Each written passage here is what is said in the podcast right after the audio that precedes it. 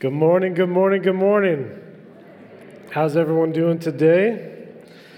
You excited to start a new book this morning? All right, we're going to be jumping into the book of Colossians. So if you have your Bibles, you can turn there. For those of you who don't know, it's in the New Testament Galatians, Ephesians, Philippians, Colossians. You'll get there. And we're going to be here uh, all the way to Advent season, so I'm pretty excited to jump into this book together. And uh, as we jump into it, really, there's this beautiful focus in the book of Colossians, um, really, really similar to Hebrews, actually. And I was really debating whether to do this one because there's a lot of similarity to Hebrews. And as we studied Hebrews, what did we call Jesus through that series? The the greatest of all time, right? And it was a heavy focus on Jesus. And Colossians is very similar. Colossians is basically this book that looks at Jesus as the forefront and focus of everything we are and everything we do. And so we're going to be jumping into this book. Now, the, the book of uh, Colossians is called an epistle. Who knows what an epistle is? It's a fancy way of saying a letter, right? And does anyone know who wrote this letter? Paul. And so when we went through the book of Acts, we saw that Paul was a missionary who planted a bunch of churches in all these different places. And we see him uh, imprisoned in house arrest in the city of Ephesus. And this is most likely the place where he wrote this letter from, and he wrote it to the church in Colossae. And what's beautiful about the, the church of Colossae is it wasn't actually one that Paul planted. It was actually planted um, by another man who we're going to read about in the letter, who was uh, someone who come to faith through the, the ministry of Paul and ended up traveling back to Colossae from Ephesus to plant this church in the city of Colossae. And what's beautiful is we see this church grow and flourish and come into fruition. And so Paul writes a letter to them because he gets this report that they're going through some struggles. They're getting sidetracked. They're getting distracted from the gospel that was spoken to them, the good news of Jesus Christ. And so I want to just jump straight into the letter because there's a lot for us to go through. And so let's just turn to Colossians chapter 1, and we're going to look at a, a few verses to begin with and then work through this together. And so, Colossians, Paul's letter to the church in Colossae starts like this He says, Paul, an apostle of Christ Jesus, by the will of God, and Timothy, our brother, to the saints and faithful brothers in Christ at Colossae. And so he's writing the letter to the church, and he says, Grace to you and peace from God our Father. That's his introduction. And so he's writing, just as Monica mentioned, because he loves this church, he cares about this church, he wants them to experience the grace that God has for them and the peace that comes from knowing that grace. And then he goes on to say this. Verse 3 he says, We always thank God, the Father of our Lord Jesus Christ, when we pray for you. Since we heard of your faith in Christ Jesus, and of the love that you have for all the saints, because the hope laid up for you in heaven. Of this you have heard before in the word of the truth, the gospel, which has come to you, as indeed the whole world it is bearing fruit and increasing, as it also does among you. Since the day you heard it and understood the grace of God and truth, just as you learned it from Epaphras our beloved fellow servant. He is a faithful minister of Christ on your behalf and has made known to us your love in the Spirit. And so, this is the context in which Paul is writing us church to. Now, I want us just to imagine why, why is Paul writing the letter to the church in Colossae at this time? Well, I want us to do a little word picture in our mind right now. Uh, I want us to imagine the picture of the church as a garden. Now, what's the most beautiful garden you've ever seen in your life? Anyone know? And you can't say your own. Well, some of you might be able to say your own. Yeah, Butchart Garden. I knew some of you would say it, right? I'm an island boy. I grew up in Vancouver Island, so I had to say this, right? But Butchart Garden to me is like one of those places that just blow your mind when you're walking around. There's just expansive beauty and precision, and it's just this place where you feel um, everything's almost perfect and there's all these beautiful colors and variety of flowers and, and so i want to for us to think of the church of colossae as this beautiful garden and the reason i want us to think of this beautiful garden is because paul says the gospel has been planted there. And what's grown up is this beautiful church. And this church is thriving and growing and maturing and it's becoming uh, fruitful. And so there's all these beautiful elements coming out of this church. And so when we think about a, a church that's, that's thriving, well, well, Paul uses this language of, of, of faith, hope, and love that's just flourishing there. And, and they've, they've a church that they're, they're faithful to what God has called them to because they realize that God Himself is faithful to them. And so there's beautiful faithfulness to the mission of God that's going on. There's this beautiful hope that's growing among them because they see this, this hope that God is restoring and reconciling all things to Himself. So, despite the hardship that they're going through, despite the suffering and persecution, they realize that there's hope for them.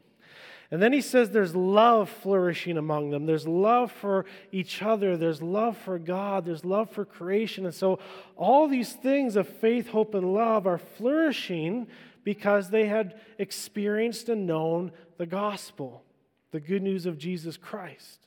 And so there's all these beautiful aspects going on. Now, as we think about this, uh, what are some other things that we could think of, of of a beautiful reality coming out of the gospel in the life of God's people? What is the fruit of the gospel? What is the beauty that it produces? Just spout some things out. Love, yeah. Mention that, with Paul, yeah? Yeah, charity, a generosity. Our God is a very generous God, so we become a generous people. Yeah, mercy. God is a merciful God, so we become a merciful people. Yeah, faithful. God has been faithful to us, so we're faithful to what He has called us to do. Yeah, grace. God is gracious to us, so we become a gracious people. Yeah, God is a, gives us hope, so we live out of that hope. Yeah, forgiveness. God forgives us, so we become a forgiving people. Joy, yeah, God is the source of joy, so we become a joyous people despite all circumstances. And, and so they're, they're realizing that the more they know and experience God, the more it's transforming them. And the more they're becoming the people that their God has created them to be, and the more it's transforming the world around them. And so, this is this beautiful um, reality of what the gospel produces. Uh, Paul is saying you guys have come to know and understand the gospel, and it's bringing about this beautiful reality of what it means to be the people of God.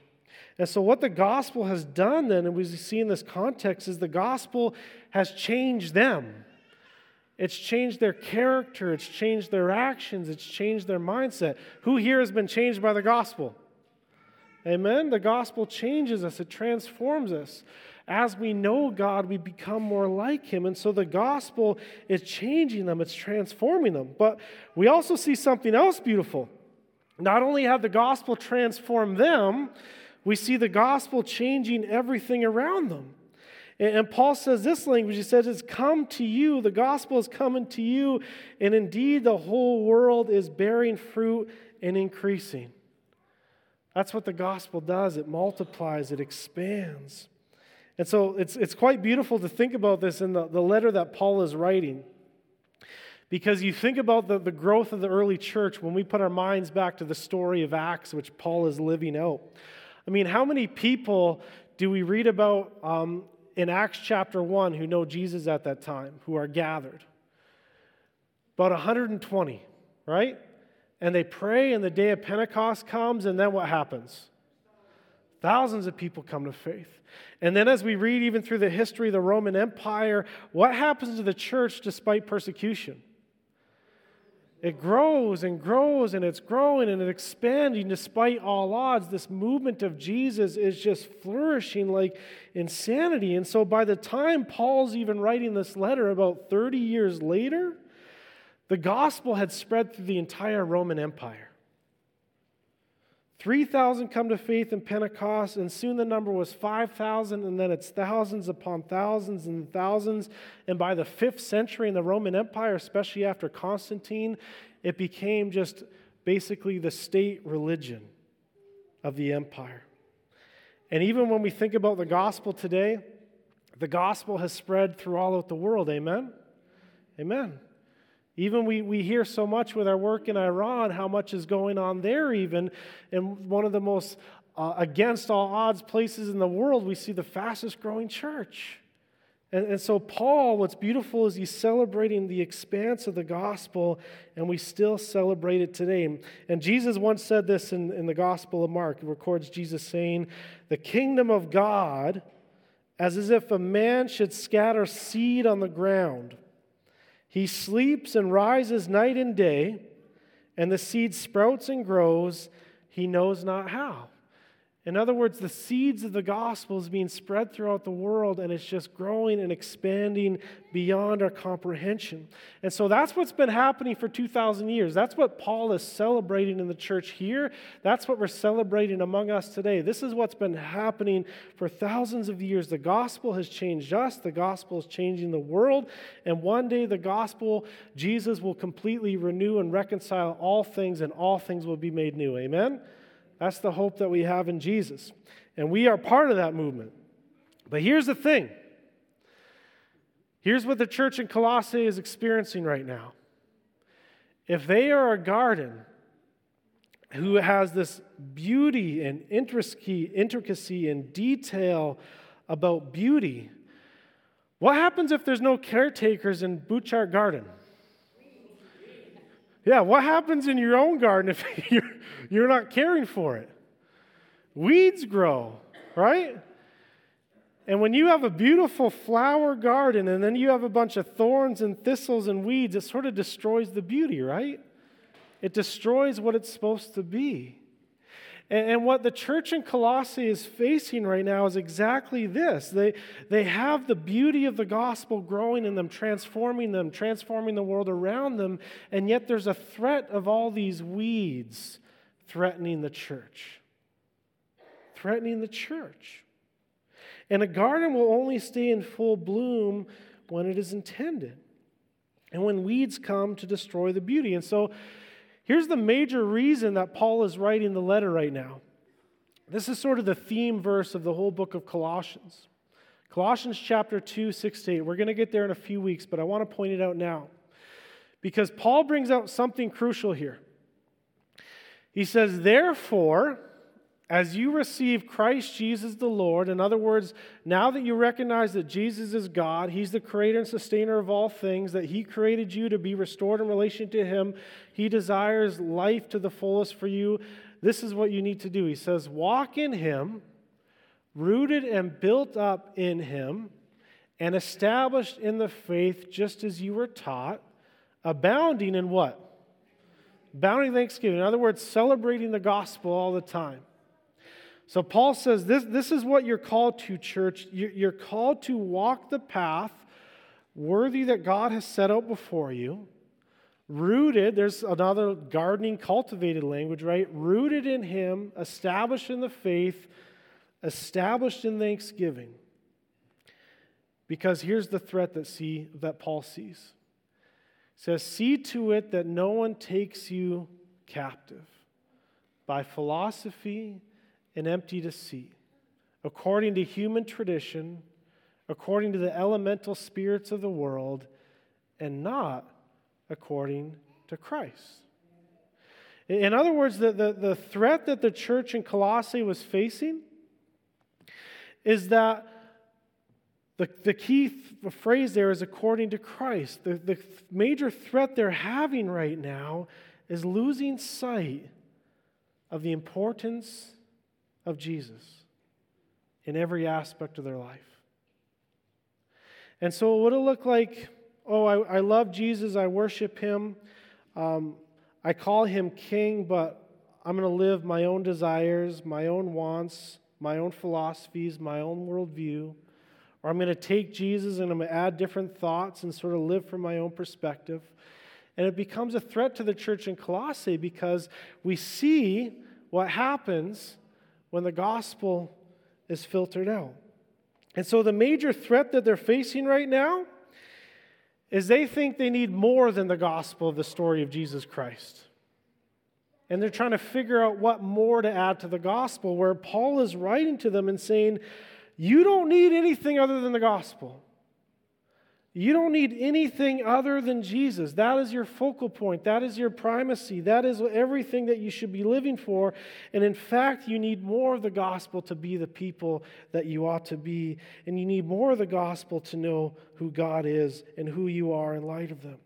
And so he gives this, this warning of not being taken captive. In other words, not being distracted or distorted not being tempted to modify the gospel or to blend it with something else. And so, what are some things, even in our culture today, that distort or distract from the gospel message, from knowing Jesus and his, his greatness? Pardon? Yeah, sometimes the news can even be a distraction, right? When we get so caught up with, with engaging what's going on in the world, in the sense that oh, we can lose hope of what God is doing. Why? Because the news often just talks about the horrible nature of things going on, and we say, oh, is God truly in control? Is God truly all powerful? Can, God, can I trust God to be working in the situation?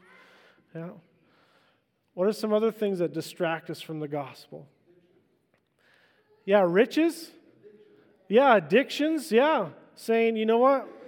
I'm going to fulfill my desires and needs, my emptiness through a bottle, through drugs, whatever it may be. I, I, have this emptiness or this loneliness or this hardship or this escapism, and I need these things to, to comfort me, to ease me, to give me peace, to give me satisfaction, right?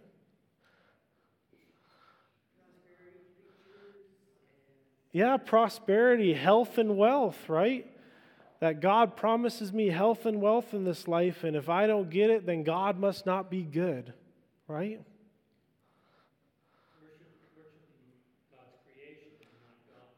Yeah, worshiping the creation rather than the creator. Yeah. Animism is the technical term for that. Yeah, sports is a major one. I mean, obviously, uh, moving to the Edmonton area, what's the biggest idol of our culture here? Hockey, right? And in Vancouver, it was a little bad, but it's way different culture here. Like, yeah, I mean, as North Americans, well, I guess globally too, we can say sports is probably one of the biggest idols of our culture. It's absolutely insane. And, and that's what we do, though, as humans, even as Christ followers. We, we take something that's good, that God has given us for good, and we put it to a place that's elevated where it becomes ultimate. That's what an idol is. It's when we take something that's good and we make it ultimate. We say, oh, this is good, but it's going to give me my ultimate satisfaction and my joy and sense of meaning and purpose. And that's when it becomes an idol and it takes the place of God. And when it does that, it completely wipes out what God has for you in Jesus. Yeah. And so we, we could go on and on and on and on and on about what distracts us and what we create idols as the church and what culture pushes against us in wanting to focus on Jesus. But uh, I think the, the, the question that we have to ask is are we willing and able, by the power of the Spirit, to be weeding those things out in our life? Are we paying attention to cultivating the garden, so to say? Are we paying attention to what God has for us? And I find it fascinating. Paul, Paul writes this letter to the church. And uh, this is the, the picture of the city of Colossae today. Is this as beautiful as Butchart Gardens? No, not even close. And of course, this is just an image of the city. It has nothing to do with sort of the church dying off in Colossae, so to say. But it's this sense of, you know what? Here we see a picture of a city that was once beautiful, there was, there was culture, there was arts, there was education, there was uh, fellowship, there was all these beautiful things that are going on in the city. And now, what is it? It's just a big pile of rocks, right? And weeds everywhere. Yeah, weeds is a good metaphor for that, too. And what's crazy about the city of Colossae, too, this is one of the, the interesting um, one of the cities in the New Testament that, that hasn't actually had an archaeological site on it yet. And so there's a lot of research that want to start digging up this place uh, to see what we have for archaeology, but it's, that's a different study. But So we asked this question then. If, if the church in Colossae, if they were losing focus on the gospel and everything that had been planted, if they neglected tending to the garden, if they neglected uh, pulling the weeds, and if they were led astray from a focus on Christ, then we just see it filled with weeds. No more beauty left. And so we ask the question, and the implied question is how do we as a church then? How do we as individuals, even? How do we make sure that we stay in bloom, so to say? How do we make sure that the gospel is continually being cultivated among us? How do we make sure that the garden of the gospel is being tended? Well, this is what Paul begins to describe later on in chapter 1 here. And so, this is what Paul prays for them. And so, let's listen to his prayer once again. I think it's pretty key for us, but this is this is what Paul says if you want to keep flourishing in the gospel, these are some things that you need to pay attention to and practice. And this is sort of a foundation for the rest of the letter. And so, verse 9 and so, from the day we heard, in other words, the day we heard that a church had been planted in Colossae, that you were flourishing, that things were going beautifully, that things were being transformed, life were being changed, the community was being changed, from the day we heard, we, not, we have not ceased to pray for you. And this is what they were praying asking that you may be filled with the knowledge of his will in all spiritual wisdom and understanding, so as to walk in a manner worthy of the Lord. It's a pretty bold statement, isn't it? Fully pleasing to Him, bearing fruit in every good work, and increasing in the knowledge of God. May you be strengthened with all power according to his glorious might, for all endurance and patience with joy, giving thanks to the Father who has qualified you to share in the inheritance of the saints in light. And so let's process some of this together. And so Paul is praying for them.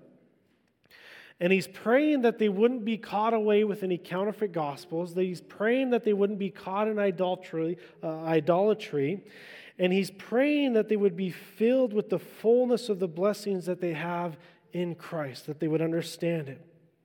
And so he wants them to know God. He wants them to live in light of that knowledge. And so he sets almost these four foundational main statements. He sets this four practices that they need to prioritize, in their life. And he sets it in a way that's almost quite con- confrontational. Because the question that he asks in this passage here, and the clarification that he brings is so as to walk in a manner, what? Worthy of the Lord. So as to walk in a manner worthy of the Lord. And in other words, he's saying that if you know who God is, this is who you should be. So walk worthy in the manner of the Lord. Now, that's a pretty intense thing to think about, isn't it? Because who here actually walks in a way that's worthy of the Lord?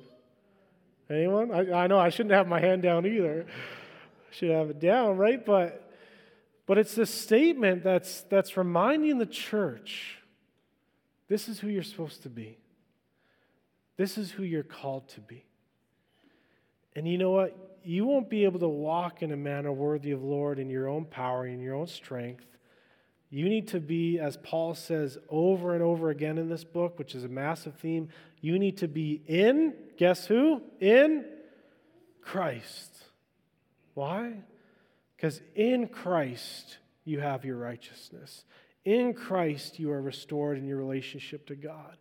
In Christ, you are living as an image bearer, restored to the Father, restored to one another for the purposes of God's will. And so, in Christ, we walk worthy of God. And so here's the questions, and here's how we know if we're in Christ. Here's how we know if the garden of the gospel is being cultivated among us. Here's how we know if weeds might be sprouting up in our lives as individuals in the church. He says, first of all, what do you need to have? He says, practice number one, he says, you, you need to see a fruitful life. You need to see a fruitful life. See, when it comes to knowing and following God, we, we often tend to overthink the who, the where, and the how rather than just simply what of God's will. And this is saying, what is God calling me to? Who is God calling me to be? And, and a fruitful life, first of all, begins with the fruits of the Spirit. And so the fruits of the Spirit evident in the life of the church is what? Begins with love, because that covers everything. So, love, joy, peace, patience, kindness, long suffering, mercy, right? All these things are supposed to be cultivated in our life to be a fruitful follower of Jesus, where our character is transformed. And as our character is transformed, what it does then is it also begins to transform our relationships with the people around us. And so now fruitful lives becomes the way that people around us feel loved and cared for and the compassion that they get to experience. That's why Paul says, be fruitful in every good work. So, because of who you are, it transforms what you do, which brings blessing to other people. So, a fruitful life. The next thing he said is, is a growing mind. He says our knowledge should be increased of God. We should always be growing in our knowledge and our comprehension of who God is, what He has done, and who we are called to be in light of Him. And, and this is one of the, the beautiful things about Christianity to me. Um, uh, I had a fascinating conversation recently with a friend of mine who's uh, ex Mormon, and he brought up something that's fascinating, which is also aligned with Islam as well. A lot of the Islamic and Muslim friends I have, where in those worldviews, there is no space to doubt. In other words, if you are a Mormon, you, there's no space for you to ask questions. There's no space for you to push back. If you, if you don't believe something as a Mormon, they'll basically say, oh, go pray about it and come back to us when you've changed your mind, right? There's no room for conversation. There's no room for disagreement. There's no room for reading anything other than your established worldview. And it's the exact same in Islam as well. And I mean, we saw that horrifically in the story of Iran this past week, didn't we? The young woman in the hijab. There's no room, there's no space for disagreement, there's no room. But the beautiful thing about Christianity, and the beautiful thing that Paul is encouraging the church to do, is saying, no, you need to be pursuing truth. You need to be establishing a growing mind. Don't just get stuck in your set beliefs and you're stuck in your set concepts. No, be seeking what is true. And obviously that the foundation for that is the scripture because that's where we believe that God has revealed himself to us, but it's pursuing how do we know God without ever asking and questioning and doubting, right? That's the way forward to know God. And God is big, big enough for us to wrestle with Him and to doubt and go through seasons of questioning and have questions that we, we don't know the answer to but want to discover. Um, Paul is encouraging the church to be a person of faith is to grow in knowledge. In other words, there's an intellectual aspect that's going on here. We can assume so easily who God is and never question it, only to realize that what we thought was so wrong. Has anyone had that in their relationship and conversation with God where you assume God was one way and then quickly discovered, wait, that concept of God is now completely shattered and eradicated? Right? It should be happening consistently on our journey of following Jesus. Because we all have misconceptions. We all have wrong perceptions of who God is. That's why we need, again, the gospel more and more and more. Why? Because the gospel, knowing Jesus, knowing his character, corrects those things. Then Paul says, here's another fruit, here's another reality that should be coming out of a relationship of being in Christ. He says, a resilient and a patient life. He, he says the church, he prays that they would be strengthened with power according to his glorious might for endurance and patience. Now, who's a patient person naturally here? see, see, none of us, what's fascinating is none of us are very patient at all in our own individual lives. But I think when we stretch that out to the story of God and the story of history and what's been happening, um, that should almost create in, create in us more of an impatience, right? When we read about Jesus coming as king to restore and reconcile and redeem, and yet here we are 2,000 years later and we say, God, why isn't the fullness of the kingdom here yet? Why hasn't all things been made new yet? Why haven't you come to eradicate evil and injustice once for all? Why do we still have to go through the sufferings of this present age, right? Anyone else struggle with those questions, right? But I mean, there's, there's something in the Bible, Leviticus, Leviticus that reminds us too. What, what, is, what is the reason for God's long suffering? What is the reason for God's patience? Does anyone know? Pardon? So, yeah, God longs for more to be saved, right? He's very patient. He's patient with us as individuals, He's patient with us as humans because God longs for people to come to repentance and He is patient with them. And so, if God is patient with us, then we have to realize oh, wait, life goes according to God's time. Life goes according to God's plan. And if there's a hope that's set before us, which it was for the church in Colossae, then we can become resilient. We can endure all things because we know how the story ends. That's the beautiful part of being in Christ and knowing the gospel. Then the fourth major thing that Paul brings up to cultivate a life in Christ is he says a life of thanksgiving. A life of thanksgiving. And this is really a, major theme in the book of Colossians. And this is why I called the, the sermon series for us Thanksgiving. And then did anyone see the other little word under there? Thanksgiving and thanks living.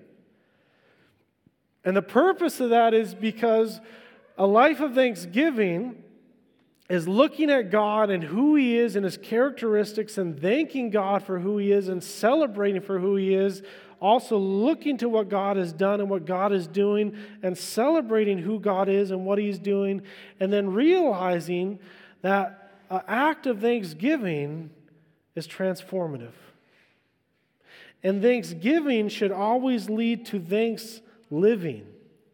And what's fascinating as we walk through Colossians together, we're going to realize that when whatever Paul brings up this aspect of thanksgiving, and he's already done it twice already, and even our passage this morning, whenever he brings up this concept of thanksgiving, there's this implication that this is how you live out of it now. If this is what you're thankful for, this should transform you so that people can be thankful for that in your life, right?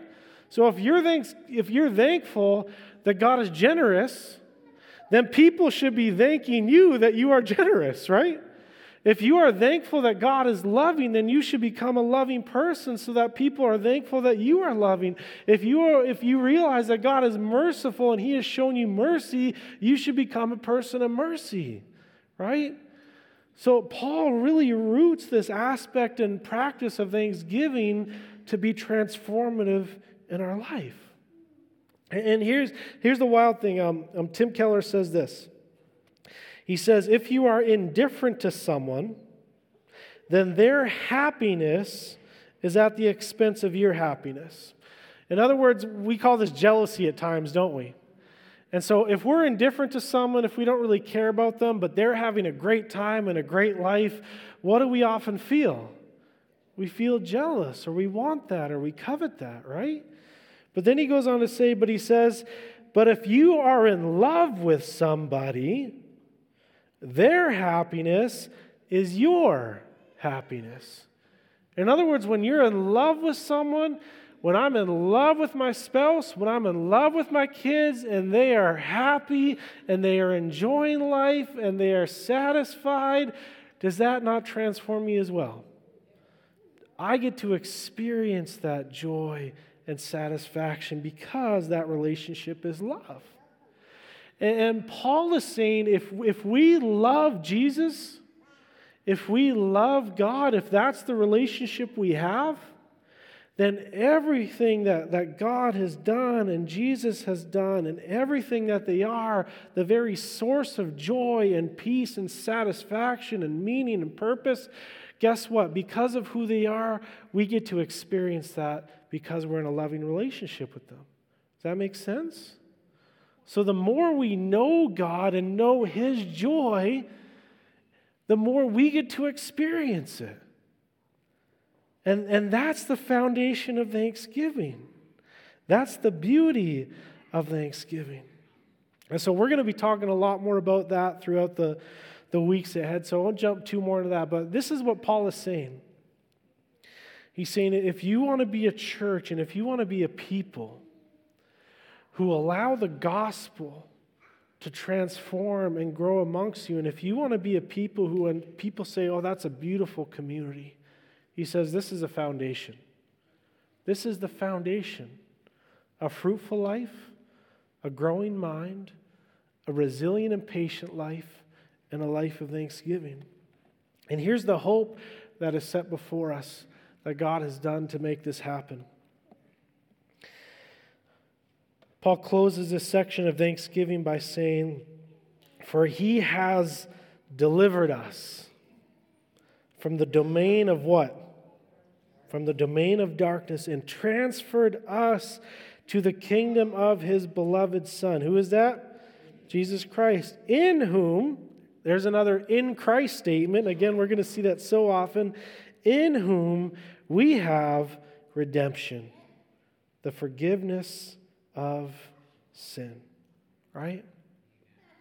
And so, if we look at the story of history and what God has done, I mean, the, the, the purpose of God creating us was to be in a relationship with us as humans. And God longed for us to be in His presence so that we can enjoy this beautiful relationship with God. And yet we know what has broken that relationship sin, our rebellion as humans, our rejection of a relationship with God, wanting to do life in our own way. And so if we choose to do life in our own way, it's exactly what Monica actually brought up this morning. How do we function? When we're our own gods and serve our own purposes, who do we live for? We live for ourselves. And when people are selfish, that means they put their needs ahead of everyone else's. So if you're selfish, if you're only focused on self, if you worship yourself, you're not going to be generous. You're not going to love others. You're not going to be merciful. You're not going to forgive. You're not going to sacrifice. You see how it plays out in reality? And so here's the beautiful thing that God has done for us. He says, I have rescued you from that. I have rescued you from yourself. I have rescued you from your sin. I have rescued you from your selfishness. I have brought you from the domain of darkness, which is where evil and injustice flourishes in this world because of all those things we just mentioned. And he says, I have brought you into the kingdom of Christ who has redeemed us. A kingdom of generosity and love and mercy and grace and forgiveness. It's beautiful. And so, what, what this is doing as well, it's, it's this backdrop to the story. When, when we see the statement of deliverance and rescue and redemption, there's an Old Testament story with that language that should be up in our minds right now. And that's the story of what? Any guesses? I bring it up a lot. The new, does that frame it? Exa, the new Exa. I was really over. I was hoping you guys would get it. Such a cute new Exodus. Okay? Is it clicking now? The new Exodus. Again, what was the story of the Exodus in the, the Old Testament? You, you saw people enslaved by Pharaoh, you saw evil and injustice. You, you saw the sense of a people who were enslaved for the pride and selfishness of a harmful king. And yet, what happened in the Exodus story is that God delivered them and He rescued them out of slavery and He established them as a people, as a family, actually. Again, the first time we see God referred to as Father in the Old Testament comes out of the Exodus story, where God rescues them as slaves to freedom. God rescues them as slaves now to sonship, to family and restores them as a people of God. And so these, these history of, of God working should remind us that we are caught up as the church as well in this beautiful redemptive story of what God is doing. We, uh, again, as children of the King, of King Jesus, we are, we are going through an exodus like Israel's, aren't we?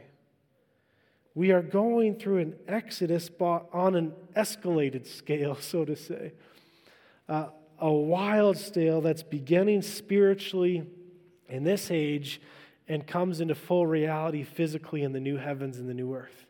What we call the fruition of the kingdom of God, the fullness of what God is doing throughout history. And so, this backstory then gives us this pattern that we're supposed to be living out of. It's the story that we're supposed to be living out of, where the thoughts and the behaviors of God through the past should now become our thoughts and behaviors as the people of the present. And God does this by bringing us into his kingdom. And this is what it means then, as we, we looked at that passage, to walk in a way that is worthy of the king. It's saying walking in a way worthy of the king is saying this is how God has been working throughout history. This is the path that he set before. We call it the kingdom of God. There's a lot to be said about it, but that's the language, the kingdom of God. And now we, as followers of Jesus, we walk that way as well. We walk that path of justice and love and mercy and forgiveness, of redemption and restoration. That's what it means to be the people of God. And so, my question then for us as we, we close our time together is, is really pondering this question. Pondering the question okay, if we view ourselves then as a garden now, as a local church, if, if we are a beautiful Butchart garden, so to say, what are we going to be doing to make sure that weeds don't come in? What are we going to be doing to cultivate what we're called to.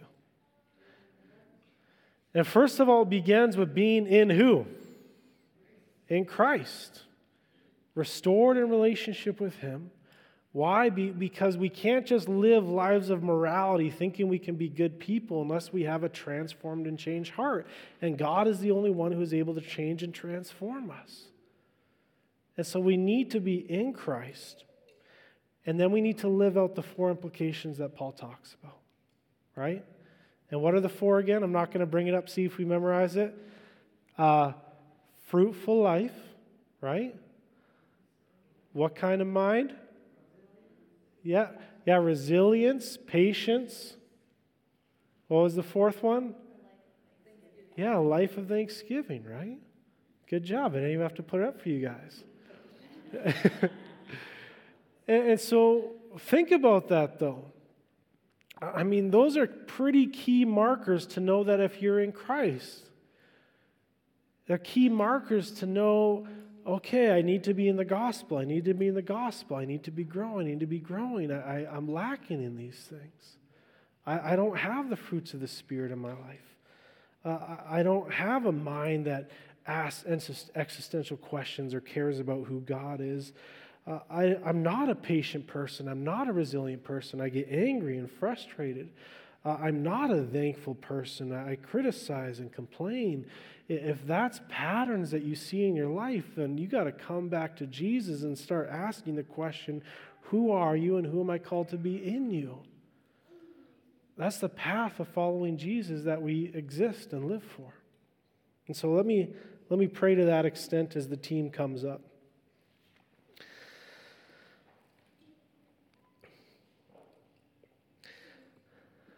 Gracious God, we come before you, and we do so in thanksgiving.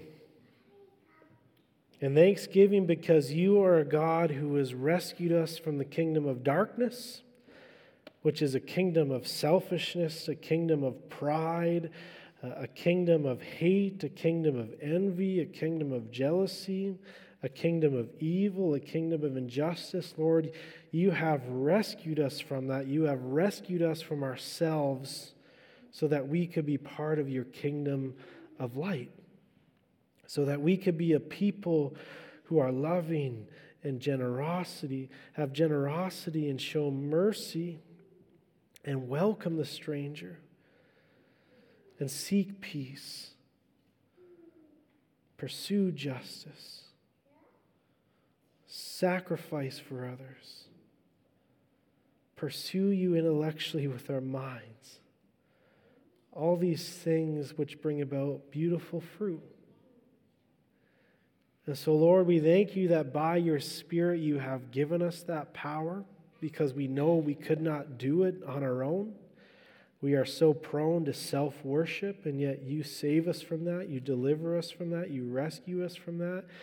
We thank you for doing that, God, and we pray that as we thank you for doing those things, that we would have lives transformed by it. You have given us the power now in your spirit to live that way. May we walk in it. May we see the kind of God you are and what you have been doing throughout history, and let our story align with your story. Walking towards a new heavens and a new earth, where all things will be made right once again, where the kingdom of darkness, of evil, and injustice will be eradicated, and we will live in the presence of our King, a good King, a gracious King, a great King. And we will bow down and worship because you are worthy. And we pray that our lives would be worthy of who you are and what you have done. We thank you, gracious God. Amen. Amen.